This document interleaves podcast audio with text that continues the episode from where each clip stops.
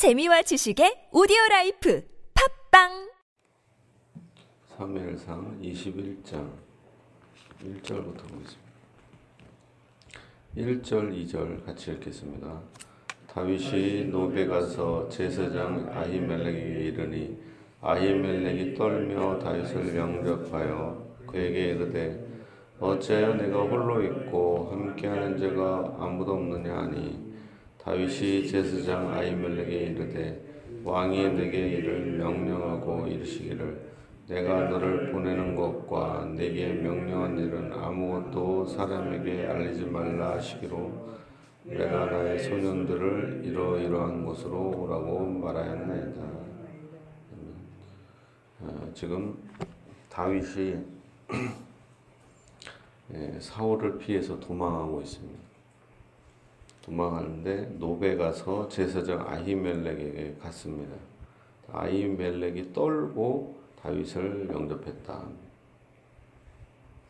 그런데 에, 다윗이 장군인데 장군의 모습처럼 보이지 않고 그냥 개인의 모습으로 보이니까 어, 좀 물어보는 의아해서 물어봤는데 다윗은 이 제사장에게 사실대로 말하지 않고 거짓말로 말하고 있습니다. 왕이 시킨 일이 있어서 그것 때문에 온 것이다. 그리고 몰래 온 것이다. 얘기합니다. 3절입니다. 이제 당신의 수중에 무엇이 있나이까? 떡 다섯 덩이나 무엇이나 있는 대로 내 손에 주소서 하니 제사장이 다윗에게 대답하여 이르되 보통 떡은 내 수중에 없으나 거룩한 떡은 있나니 그 소년들이 여자를 가까이만 하지 아니하였으면 주리라 하는지라.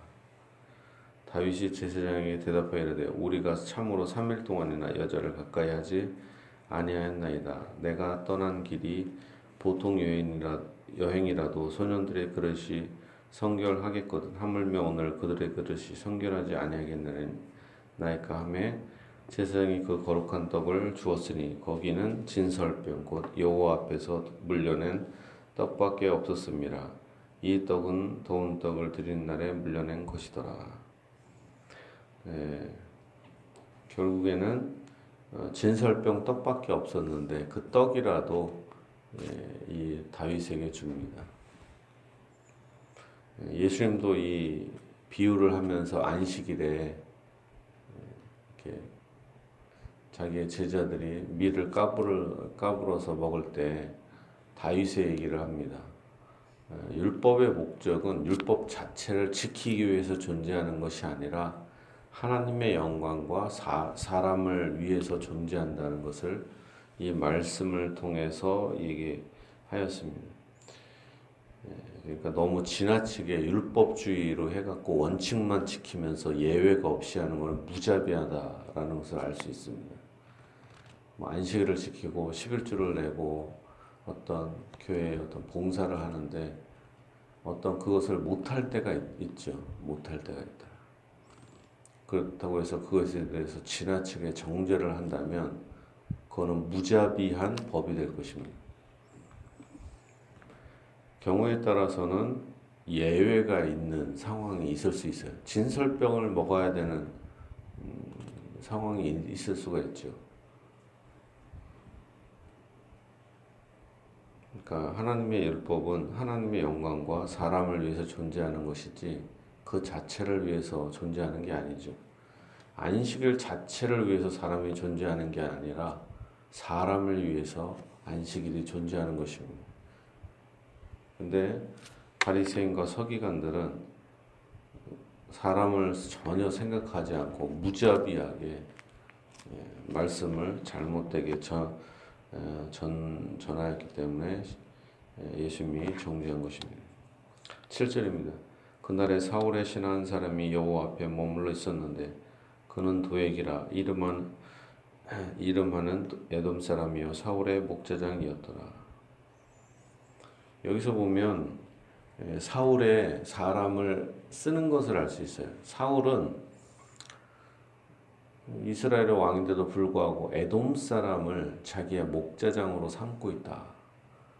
이 사람은 하나님의 율법을 벌써 거스르고 있는 거죠.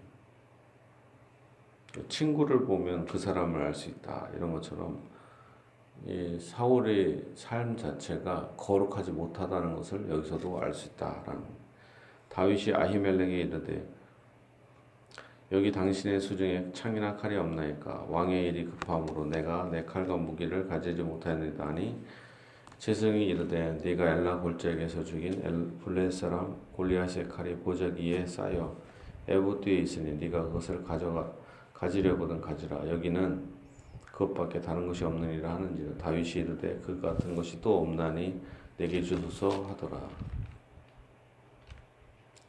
예. 10절부터 15절까지 보면 다윗이 예, 가드왕 아기스에게로 도망가서 결국에는 의심받으니까 미친 척 어, 하였습니다. 그리고 어, 그런 내용입니다. 자, 22장입니다. 그러므로 다윗이 그곳을 떠나 아둘람 굴로 도망함에 그의 형제와 아버지의 온 집이 듣고 그리로 내려가서 그에게 이르렀고 환난당한 모든 자와 빚진 모든 자와 마음이 원통한 자가 다 그에게로 모였고 그는 그들의 우두머리가 되었는데 그와 함께한 자가 400명 가량이었더라. 지금 다윗은 이제 도망 다니고 있는 상황입니다. 이제는 공식적으로 필사적으로 이제 도망자의 신분이 된 것입니다.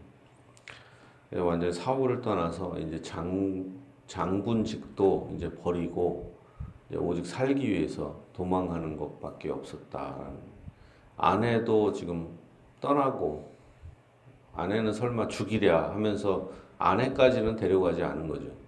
왜냐 궁에 있는 게 더 낫죠. 이렇게 도망가다가 괜히 그냥 굶어 죽을 수도 있고 여러 가지 어려운 상황이니까 미갈은 데려가지 않아도 됐던 것입니다.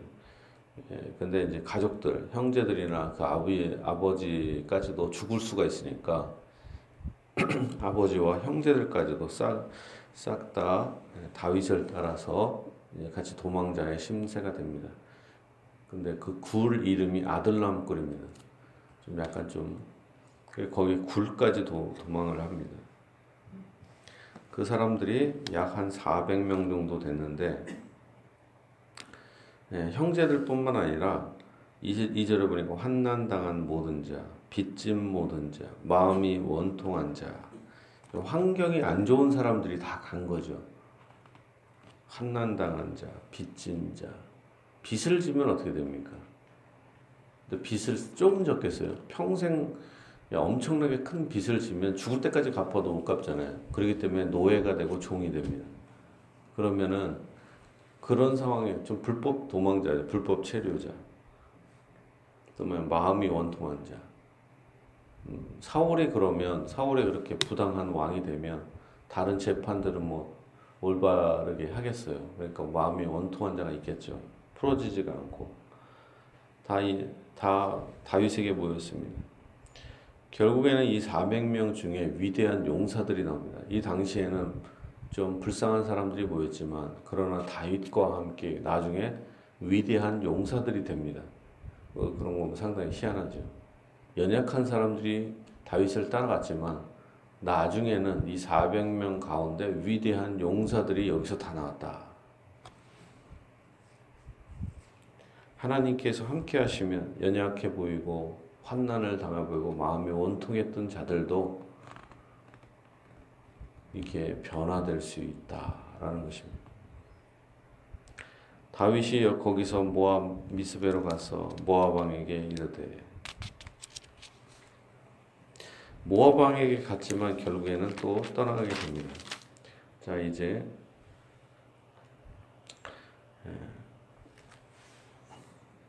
6절입니다. 예. 사울이 다윗과 그와 함께 있는 사람들이 나타났다 함을 들으니라. 그때 사울이 기부와 높은 곳에서 손에 단창을 들고 에셀 나무 아래 앉았고 모든 신하들은 그의 곁에 섰더니 사울이 곁에 선 신하들에게 이르되 너희 베냐민 사람들아 들어라. 이세의 아들이 너희에게 각기 밭과 포도원을 주며 너희를 천부장 백부장을 삼겠느냐? 너희가 다 공모하여 나를 대적하며 내 아들 내 아들이 이세 아들과 맹약하였을 때 내게 고발하는 자 하나도 없었고 나를 위하여 슬퍼하거나 내 아들이 내 신하를 선동하여 오늘이라도 매, 매복하였다가 나를 치료하는 것을 내게 알리는 자가 하나도 없더니 그때 에돔 사람 도액이 사울의 신하 중에 섰더니 대답해 이르되 이세의 아들이 노베 와서 아이두베 아들 아히멜렉에게 이른 것을 내가 보았는데 아히멜렉이 그를 위하여 여호와께 묻고 그에게 음식도 주고 블레 사람 골리앗의 칼도 주더이다. 지금 사울은 사람을 선동하고 있어요.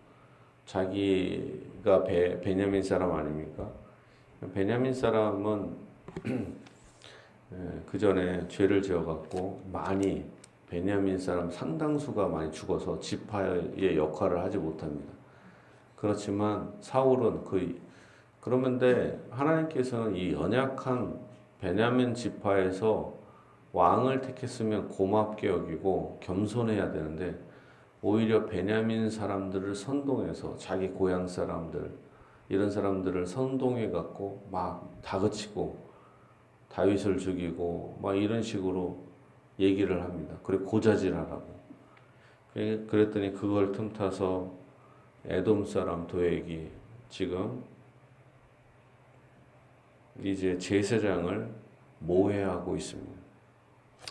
11절입니다. 왕이 사람을 보내어 아이두베 아들 제사장 아히멜렉과 그의 아버지의 온 집, 곧 노베에 있는 제사장들을 부르매 그들이 다 왕 앞에 왕께 이른지라 사울에 대해 너 아히두베 아들아 들으라 대답하되 내 주여 내가 여기 있나이다.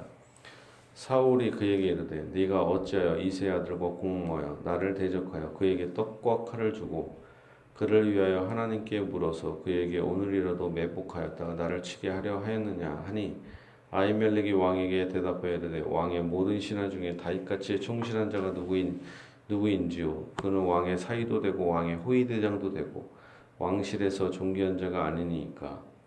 내가 그를 위하여 하나님께 물은 것이 오늘이 처음이니까. 결단코 아니니이다. 원하건대 왕은 종과 종의 아비의 온 집에 아무것도 돌리지 마옵소서 왕의 종은 이 모든 크고 작은 일에 관하여 아는 것이 없나이다 하니라. 왕이 이르되 아이멜레가 네가 반드시 죽을 것이오 너와 네 아비의 온 집도 그러하리라 하고 왕이 좌우의 호위병에게 이르되 돌아가서 여호와의 제사장들을 죽이라 그들도 다윗과 협력하였고 또 그들이 다윗이 도망한 것을 알고도 내게 알리지 아니하였음이니라 하니 하나 왕의 신하들이 손을 들어 여호와의 제사장 죽이기를 싫어한지라. 자 여기까지 보면 어, 사울의 부하들도 제사장을 죽이기를 원하지 않았다. 싫어했다 이렇게 표현합니다. 왜냐하면 아직도 비록 사울의 부하들이지만 사울이 제사장을 죽이라고 할 때 사울의 부하들도 아직은 율법을 따라서 하나님의 명령은 제사장들을 함부로 죽이면 안 되잖아요. 설사 실수가 있고 잘못이 있어도 하나님께서 기름 부은 자이기 때문에 제사장들을 죽일 수가 없어요. 예, 왕도 함부로 죽일 수가 없는데 하물며 제사장은 더욱더 더욱 그러죠. 왜냐 하나님의 제사를 드리는 사람들은 인간적인 허물이 있더라도 죽일 수가 없어요. 자, 왕과 제사장은 약간 특별한 지위를 갖고 있습니다. 그런데 예외적인 게 뭐냐면 바로 선지자의 경우에는 잘못이 있으면 죽일 수가 있다. 이 차이가 아, 있는 것입니다. 오늘날 목사들이 자기가 제사장이냐, 그리고 왕이냐 흉내를 내는데, 그건 아주 무식한 생각이죠. 선 목사들이 원래 여러분들 아셔야 되는 건 원래 선지자직은 필요가 없는 직분이었어요. 원래. 왜냐하면 제사장이 그 역할을 해야 되기 때문에. 제사장이 원래 성경을 가르치는 제사뿐만 아니라 성경까지도 해설하는 기능을 갖고 있는 존재였어요. 근데 제사장이 제사만 드리고 이게 뭐 백성들에게 성경을 가르칠 생각이 없으니까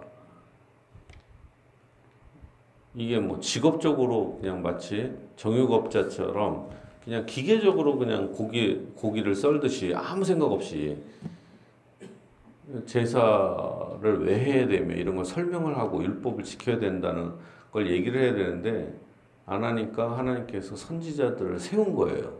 선지자들을 어쩔 수 없이. 근데 선지자들은 주로 평신도 가운데서 세웁니다. 주로 제사장을 심판하기 위해서.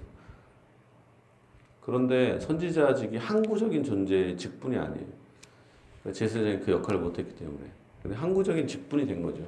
그래서 그리스도는 삼중직을 갖고 계신 있죠. 그런데 목사들은 그럼 어떤 직분이냐? 제사장의 직분보다 왕의 직분보다는 선지자의 직분을 갖고 있어요. 근데 그렇기 때문에 선지자가 잘못된 성경을 가리킨다. 그러면은 내쫓아야 된다는 걸 여러분 마음에 새게 됩니다. 더 이상의 목사의 직분이라고 할 수가 없는 거예요. 뭐 기름 부음 받았다? 무슨 기름을 부음을 받았는데 안수? 안수를 안 해도 목사가 될 수 있습니다. 여러분들. 안수식은 성례가 아니에요. 여러분 분명히 알아야 됩니다. 교회에는 두 가지 성례밖에 존재할 수가 없어요. 세례와 성찬. 안수식은 아무것도 아닌 거예요, 이게. 목사 안수를 안 받아도 목사로 할 수가 있습니다. 목사 역할을. 어디서 안수를 받아요? 목사가 목사에게 안수를 해야 목사, 그게 아니에요. 목사가 목사 되는 건 어떤 것이 목사 되, 는 걸까요? 우리 우리 교회에서 제일 중요한 게 뭐냐면 목사는 목사 안수를 받아야 목사 되는 게 아니라 예, 많은 사람들이 모르는데 뭐냐면 목사가 인정받는 것은 공동의회에서 투표로 통과된 사람을 목사로 인정하는 거예요. 여러분 아셔야 됩니다. 제가 말하는 게 지어낸 게 아니라 우리 총회 헌법이라든가 그 다음에 이 성경적인 목사의 제도 자체가 그렇습니다. 목사 안수가 중요한 게 아니라 그러면은 이제 불법적인 단체에서 스스로 뭐 그냥 혼자 이렇게 안수했다고 목사 되고 특히 요즘 그러잖아요. 여자들이 뭐 신학도 제대로 안 하고 한두 달 한 달 목사라 지가 혼자 목사라고 떠돌아다니는데 그럼 목사예요? 그렇게 어떻게 목사예요? 이 공교회에서 투표를 통해서 목사가 되는 겁니다. 그리고 공동회에서 결정된 이 투표가 하나님께서 정하신 법이에요. 그래서 위임 목사가 된다는가 이렇게 되는 게 그래서 진짜 목사는 위임 목사를 목사라고 하는 거예요. 우리 총회에서 정식 목사고 공동회를 통과하지 않은 목사를 임시 목사다 그러는 거예요. 여러분 아셔야 돼요. 그냥 목사 안수만 받은 사람은 임시 목사. 임시 목사라는 건 뭐예요? 확실하게 형식적으로 목사라고 불러주지만 아직은 완전히 인정받지 못한 이런 얘기예요. 위임 목사부터 되는 거예요. 위임 목사를 받은 상태에서 안수를 받을 수도 있고 안 받을 수도 있는. 그건 선택 사항이지 필수적인 게 아니다. 공동의회가 진짜 중요한 겁니다. 네, 나중에 또 말씀드리고. 근데 이제 목사들이 그런 얘기를 안 하죠. 많은 사람들이. 그 여호와의 제사장들을 죽이려고 하는 것은 상당히 위험한 행위죠. 하나님께 심판을 받습니다. 근데 목사 같은 경우는 위임을 받는다 하더라도 거짓된 복음을 증거하면 더 이상 그 위임이 해지가 되는 겁니다.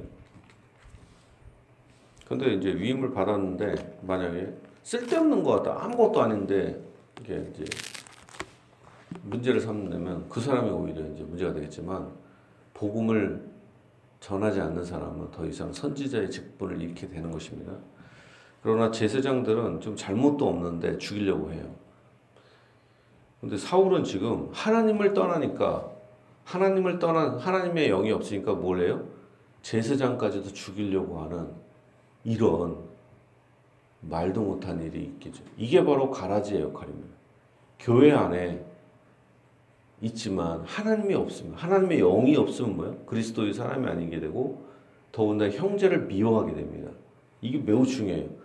내가 거듭났느냐 안 거듭났느냐 내가 택함 받았느냐 안 택함 받 내가 택함 받은 이유 택함 받아서 받은 상태에서 뭐요?